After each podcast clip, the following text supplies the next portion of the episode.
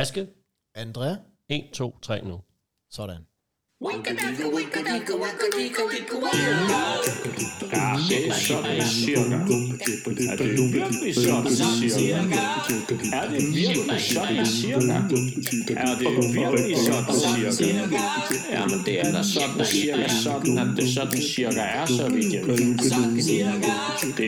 sådan her, sådan cirka synes det skal fortælles. Hej Kulturium! Hej! Hej Andrea. Hej. Nå, men det er jo så mig, der skal fortælle lidt i dag. Ja. Og har du besluttet dig for noget? Ja, det tror jeg. Jeg tror, jeg har besluttet det mere, hvilken vej den kan blive meget kort. Nå, men, det er sådan noget, du altid siger. Ja, det siger jeg ofte. Men derfor har jeg puttet lidt ekstra på, for noget, man i hvert fald ikke ved. Nej, vi skal nemlig snakke om en, som I efterhånden måske opdager lidt, hvem er. Lad mig sige det sådan. Okay. Vi skal tilbage i tiden. Jeg tror nok, at vi er helt i år 1087. Ja? Ja. Faktisk er det den 9. maj. Okay. Ja. Hvad lavede du der? Og vi er i en by, der på det tidspunkt var græsk, der hedder Myra. I dag hedder den Calais, tror jeg nok. Ja. Der har været en biskop, som nu er død og ligger i en sarkofag. Ja. Men han er en ret... Altså, de er glade for deres biskop. Han er faktisk gået hen og blevet lidt af en helgen. Ja. Og på nuværende tidspunkt, der er området besat af muslimer. Ja. Der er så nogle enkelte præster. Jeg ved ikke, hvorfor de har fået lov til at beholde sarkofagen i det her muslimske område, men der er nogle enkelte præster, der holder øje med det.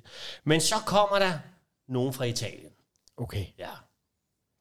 Også nogle præster og nogle soldater. Mm-hmm. Og de siger, nu vil vi gerne have den der helgen, alle hans, hvad hedder sådan noget... Rester, remains, hedder det der, knogler og halløj, det skal jo ikke ligge her i det her sted, det skal jo tilbage til Italien, tilbage da paven, og jeg skal komme efter dig, ikke? Ja, selvfølgelig. Så sømanden Matheus, han slår hul i sarkofagen ned til de her knogler, og der kommer sådan en duft af myrer, faktisk, fordi at, det er noget med grundvandet, der går op igennem den der kalk, der var i sarkofagen, som man sagde, at han var så velduftende. Og sømanden, han hopper ned, og han finder også knoglerne, men han kan sgu ikke lige finde hovedet. Nej. Okay. Så han hopper ned en gang til og leder i mudder og sådan noget, fordi den der sådan kalk der, det blev sådan en værre pløre, og får også hovedet med, og så sejler de ellers afsted. Men så kommer de ud i en frygtelig storm undervejs, og så tænker de, kan vide, om det er den rigtige, vi har fået med, eller om det er djævlen, eller hvad der sker. Indtil at det er noget, der slår Matteo, så han spørger, kigger på alle sømænd, er der må nogen?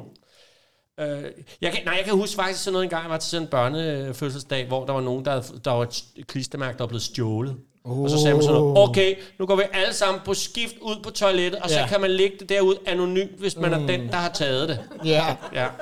Det kan jeg huske. Det var lidt det samme skete der. Okay, er der nogen, der har stjålet nogle af knoglerne fra ham, biskoppen der? Fordi så er det nok derfor, vi er uvær, så nu må I hellere komme frem med mig. Så, okay, jeg tror nok, jeg har taget nogle lillefingre. Så finder de alle sammen knogler frem, så de igen har fået samlet den her biskop, og så stopper... Samlet den her biskop, er det for et billede? Som et andet Lego-spil. Altså det er, Så, og så kommer han til Italien, hvor at han så bliver lagt et helligt sted, hvor han ligger den dag i dag.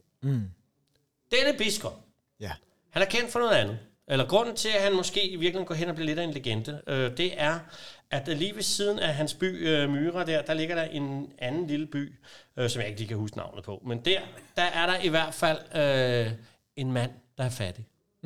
Og han har 3 døtre. Ja. Og de er så fattige, at han ikke kan komme af med dem. Han har ikke råd til at give medgift. Nej. Så han ser sig jo som den gode, retfærdige far, han er nødsaget til at sælge dem til prostitution. Nå. Ja, okay. Altså hvad skal man ellers gøre jo? Altså de skal jo have noget at lave. Ja. Pavepuslespil. Ja, det så sådan er det. Ja. Det hører vores biskop om.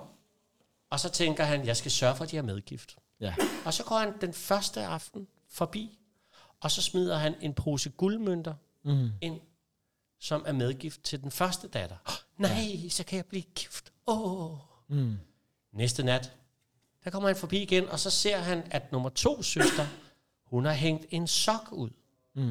Så tænker han, jeg smider der lige en pose guld ned i hendes sok. Nej, der ligger en gave i min sok, tænker hun, så det er jo madgift. Yeah. Hør ho, tænker faren. Mm-hmm. Hvem er det, der må gøre det? Så han ligger så på lur den tredje nat. Men vores biskopven, han ser det, og så tænker han, han skal ikke se det mig. Så han kravler op på taget, og så smider han en pose guld ned gennem skorstenen. Hvor er det smart. Yeah. Og på den måde får de alle sammen en medgift, så de kan blive gift, i stedet for enden som prostituerede.